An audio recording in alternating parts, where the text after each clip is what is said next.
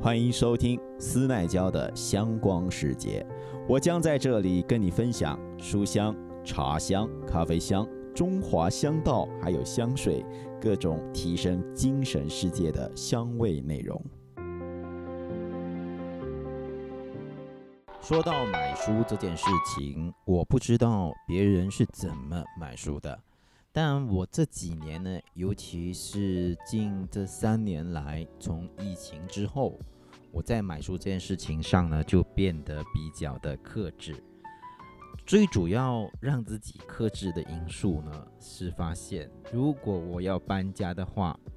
这些书本呢，对我而言真的是一件非常大的麻烦。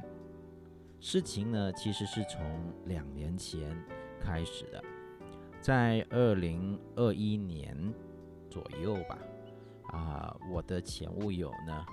就突然跟我说，哎，他想要回家乡了，呃，接替自己父亲的工作。那当时听到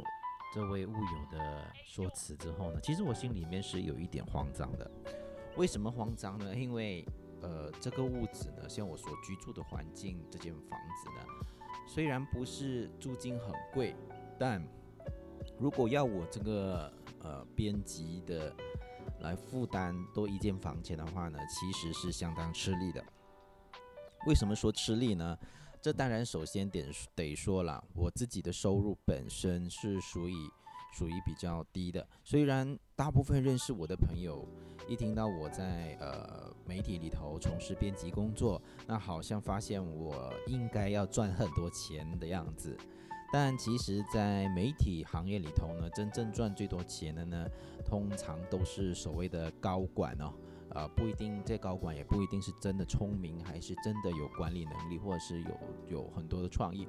呃，基本上你只要做到一定的年限呢，从现在的角度来看，呃，或者说，呃，你有一定的，嗯。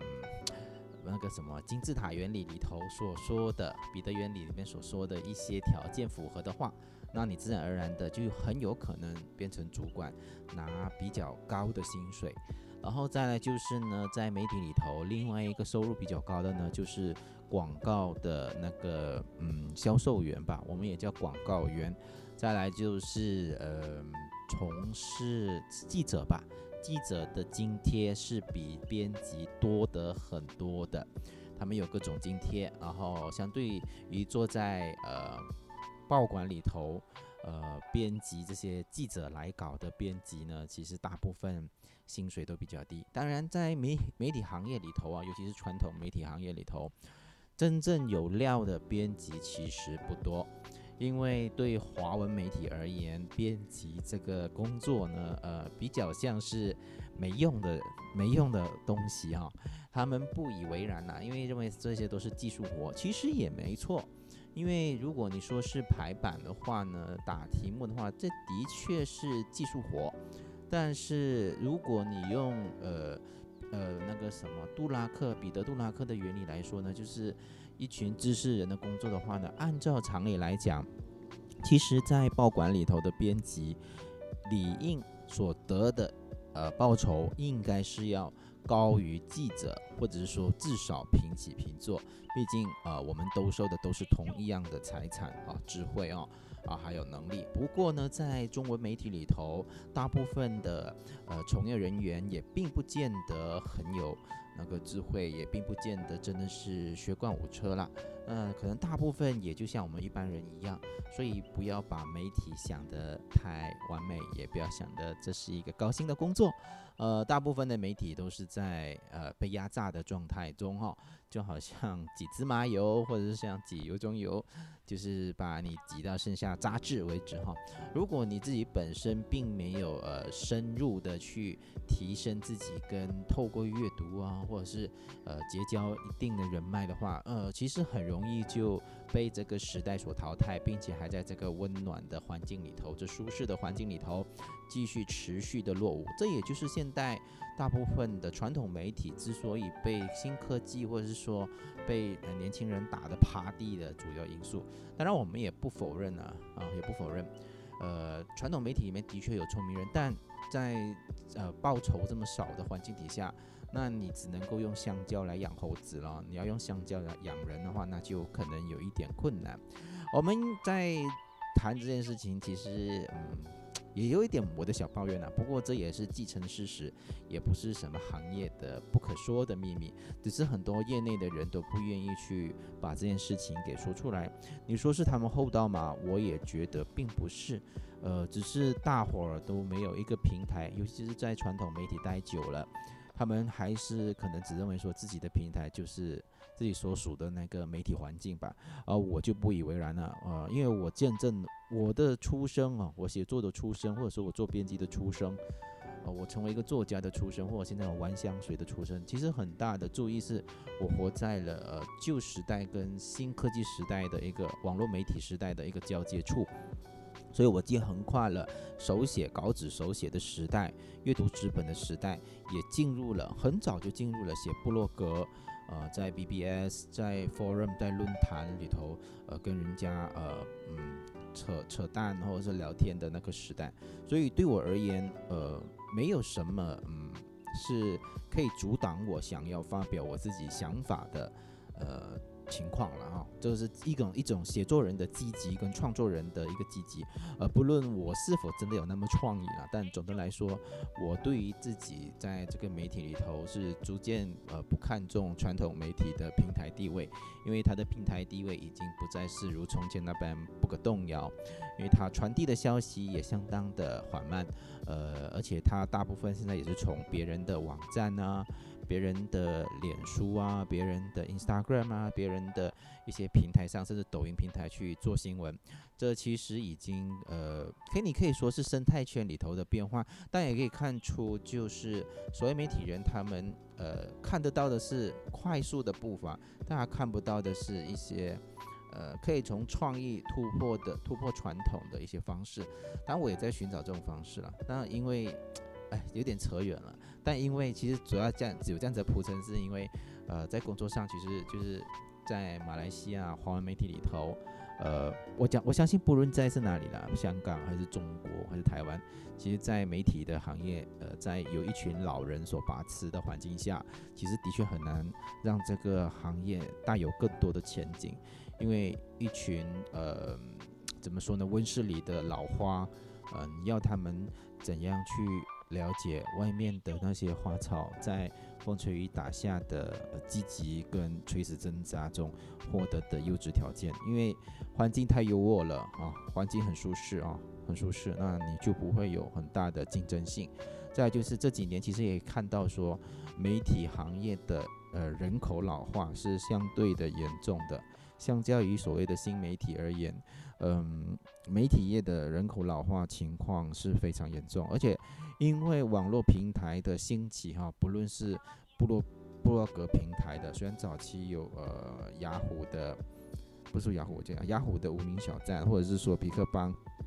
一些平台，但其实呃虽然他们都现在都已经开始没落，但我们也可以看到这几年的一个呃布洛格的收费收费平台，或者我们叫 newsletter 的这种形式，其实也渐渐的把很多怎么说呢，很多。有识之士啊，各个领域的人都集合在一些收费平台上，他们愿意提供自己的内容，然后相对起我们这种传统的老编辑，既给不起稿酬，给不起一个比较好的稿酬，那也找不到相对的，呃，比较呃优秀的人来代为，呃，撰写一些值得啊推荐的内容。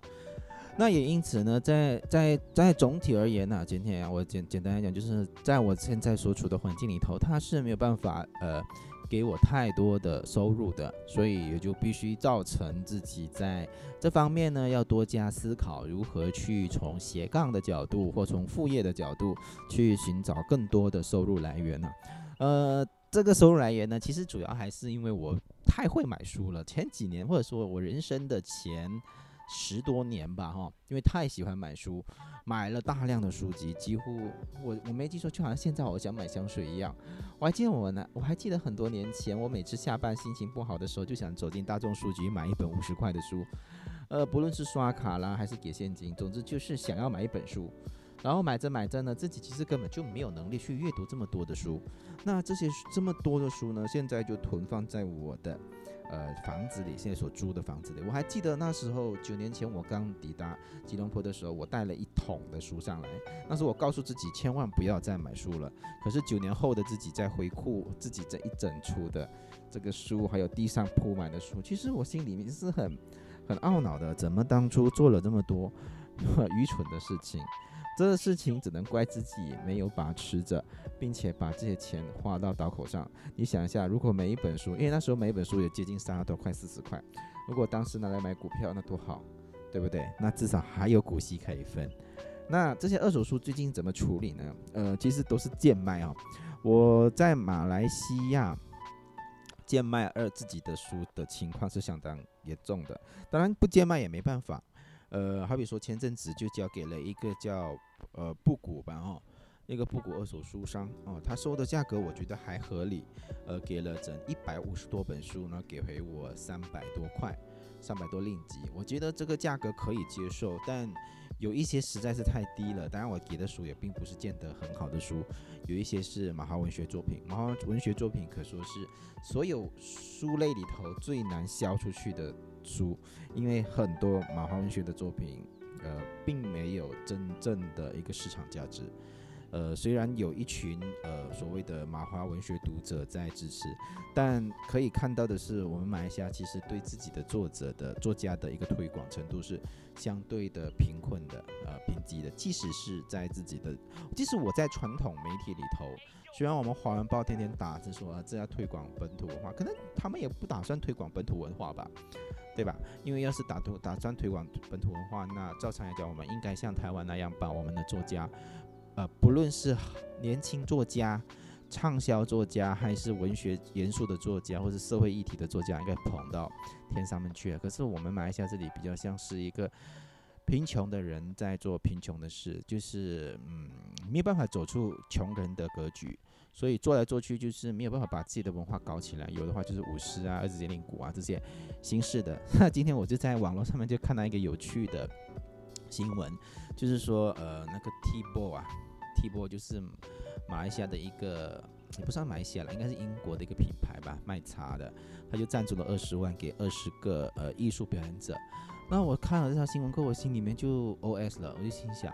啊，一人一万块，在现在物价普遍高涨的。情况下，这艺术团体要靠这一万块可以活多久呢？十天吗？五天？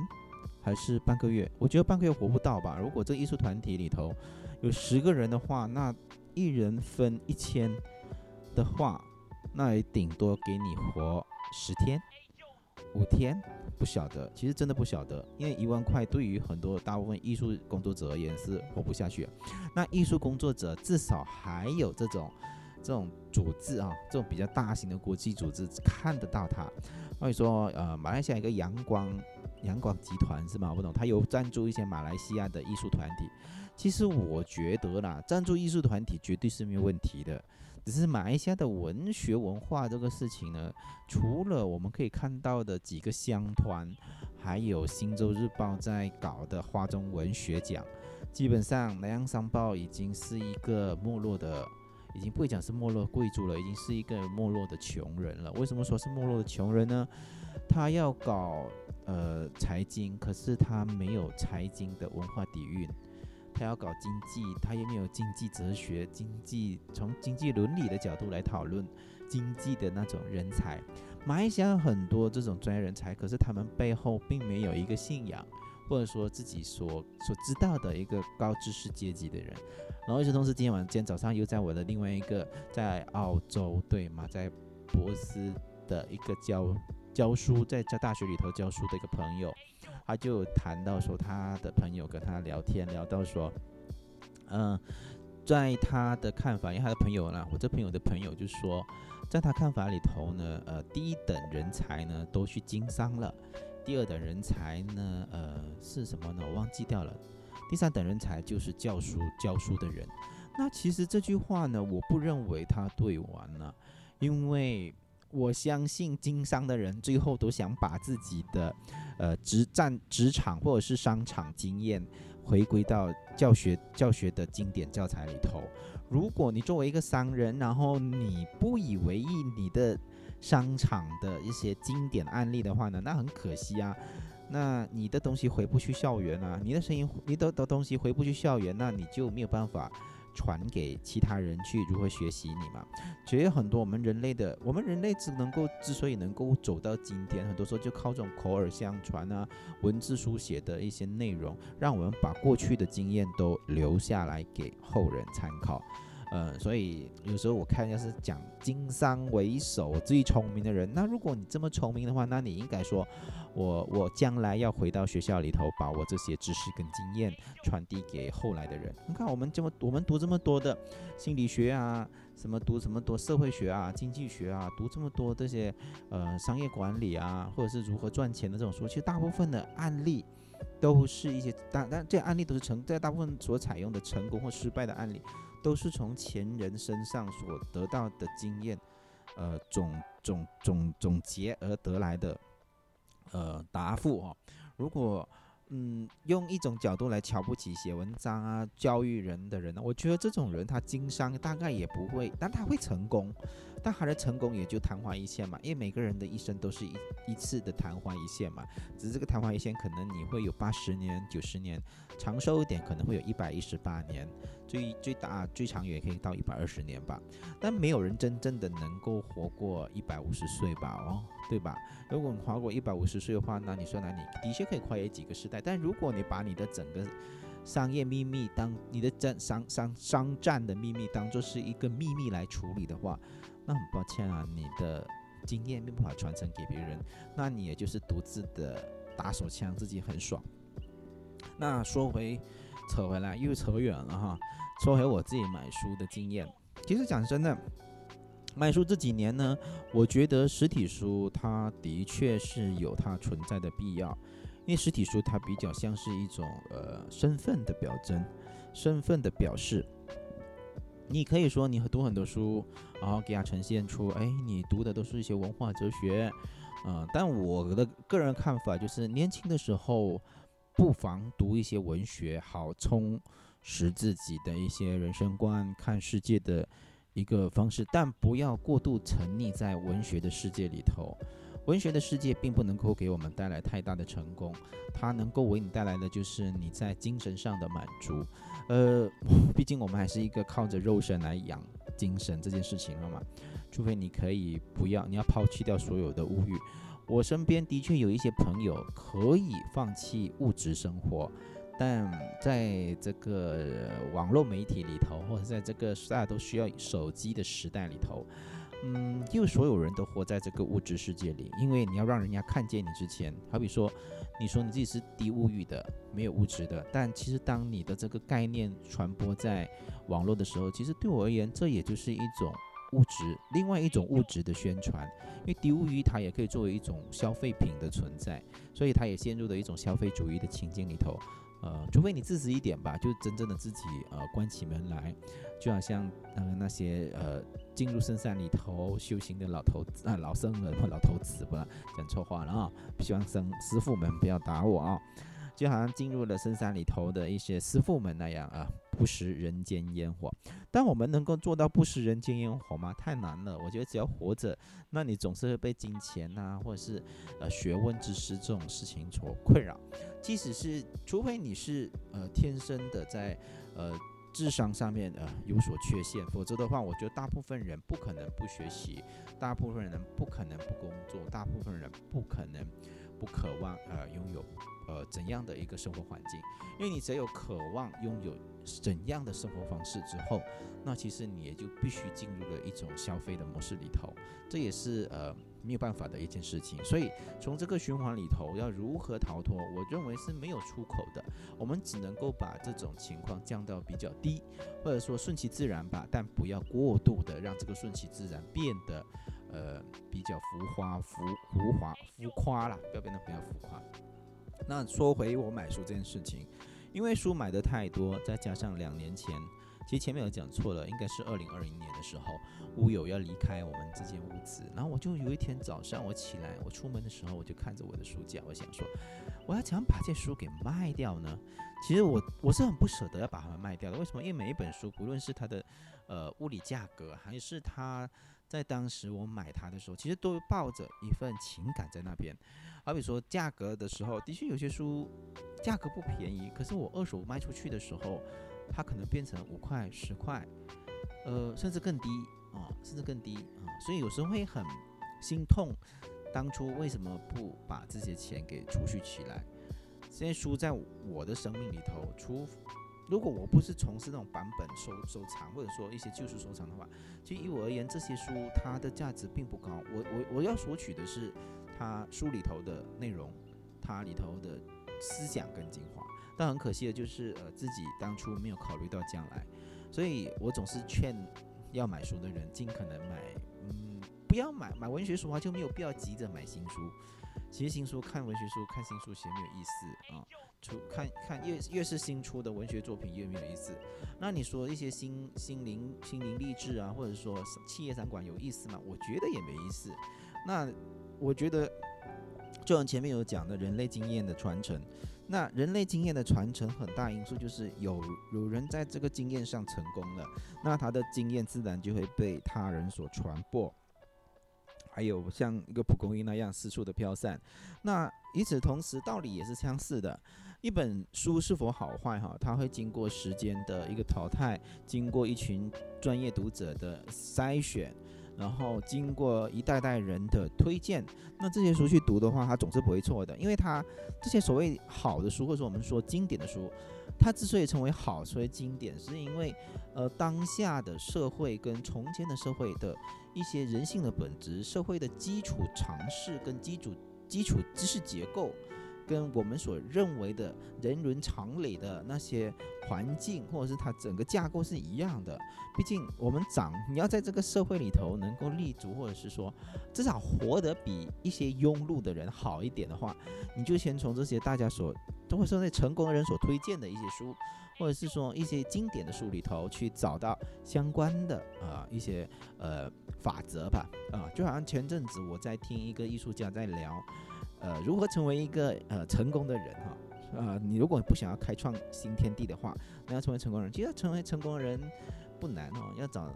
要找到一个方法不容不不不难的，这真的是没有想象中的困难。那首先就是掌握好语文啊，不论是英文、中文。但我建议是掌握好英文呢，因为我觉得从英文里头可以接触到，因因英文像现在在目前这个阶段，至少在这个几百年来，这一两百年来，它是世界上通行无阻的一个语言。那很多的知识，呃，就像当初呃拉丁文曾经是欧洲社会的很重要的主要语言，然后法语也曾经是重要语言，然后包括荷兰语啊、意大利语等等都是，它都曾经主宰一个做主宰过知识的。呃，重要的一个通关钥匙哈，通往知识的通重要钥匙。那你先掌握好语言，接着呢，你就读这些人家推荐过的，或者说大家都认为是好的一本书。当然，也不要去看畅销榜哈。我我始终认为畅销榜畅销榜的书书呢，它只是反映了一个消费值所提供的当下或者那一个期段里头那个实现里头，大部分人愿意花钱去买的一个表现。一个炫耀，它并不一定真的有益。然后一些真正的好的书，好比说我们我我最近很常我这这两年很推荐的就穷查理的知识呃穷查理的穷查理宝典啊，对对对，就是查理蒙格的这本书，或者是富兰克林的自传哈，或者是呃一些呃我们已知的，好比说彼得杜拉克的一些经典管理圣经啊，或者是说呃一些我们已知道的像巴菲特的。滚雪球等等这些书，它它出了有一定的年限，至少有十年、二十年了，甚至有可能已经超过一个世纪。那它所带出来的很多内容，其实在我们现在已经被普及化，甚至融于整个社会里头。那但你重读这些经典的时候，你可以获得获得一些很重要的一些当别人可能没有看到的。呃价值跟经验。因为我们在阅读的时候，我们可以从文本里头看到更多的蛛丝马迹，看到更多的细节啊。不是有一句很大家都说烂了的，就是呃呃呃呃魔鬼的细节嘛，对不对？魔鬼细节，细节总之从啊魔魔鬼总是藏在细节里嘛，你要细仔细的把这些细节给啊抽丝剥茧的给掏出来。那回到我之前买书的整个过程，其实说真的，嗯，现在回来，现在回想起来，有没有感到遗憾呢？嗯，你说遗憾也不是，不是遗憾也不是，呃，因为大部分时候呢，买完的书再把它卖出去，其实有些我甚至都没有读过，呃，也算是让这个书有第二次的生命吧。虽然我不知道这第二次的生命能够为他带来多漫长的旅途，因为可能他到某一个角落过后，他就。停止了百度，那就停在那一瞬间。那今天的播客呢？我想要，其实本来想要谈，呃，我自己的二手书的买卖的事情的。那因为我自己也开始把我要把我自己手上的这些书，不是一些书，是大部分的书给清掉，要给清掉。为什么要清掉呢？就是前面有讲过，众所周知的情况，一就是，呃，他们真的在我的生命中已经不再是最主要的地位。再加上我最近的电子阅读的情况，其实是我很仰赖。电子阅读，再就是可能要转换语言的阅读，所以中文书就变得渐渐不再是我生命中很重要的书籍。再说，如果我要看中文的话，我会选择电子版，因为它更方便携带。但是如果我要表演阅读的话，或者是我在某个地方要显示我是一个读书人身份的话，那我还是会把我这些纸本书给搬出来，因为这纸本书其实，嗯，看着看着。他们都是一段记忆了，都是一段记忆。但你要说它对我的人生起到什么大的作用，呃，它让我在文学的路上，在看很多事情的事情，在看很多事情的份上，有了不一样的，嗯，特别的，嗯，见解吧。也帮助了一些人，虽然这些人最后到他们认识更大的世界了，从我的世界里面剥离出去，他们看到更远的高山，看到更远的长江大海，看到。更遥远的元宇宙世界，好吧，我的二手书